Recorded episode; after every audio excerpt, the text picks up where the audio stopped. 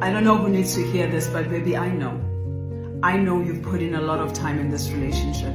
I know that you've worked so hard to make sure it works.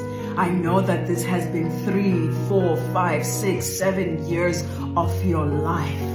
And you simply don't know what you are going to do now that this is ending and you are holding on so tight because you don't know who you are outside of this relationship.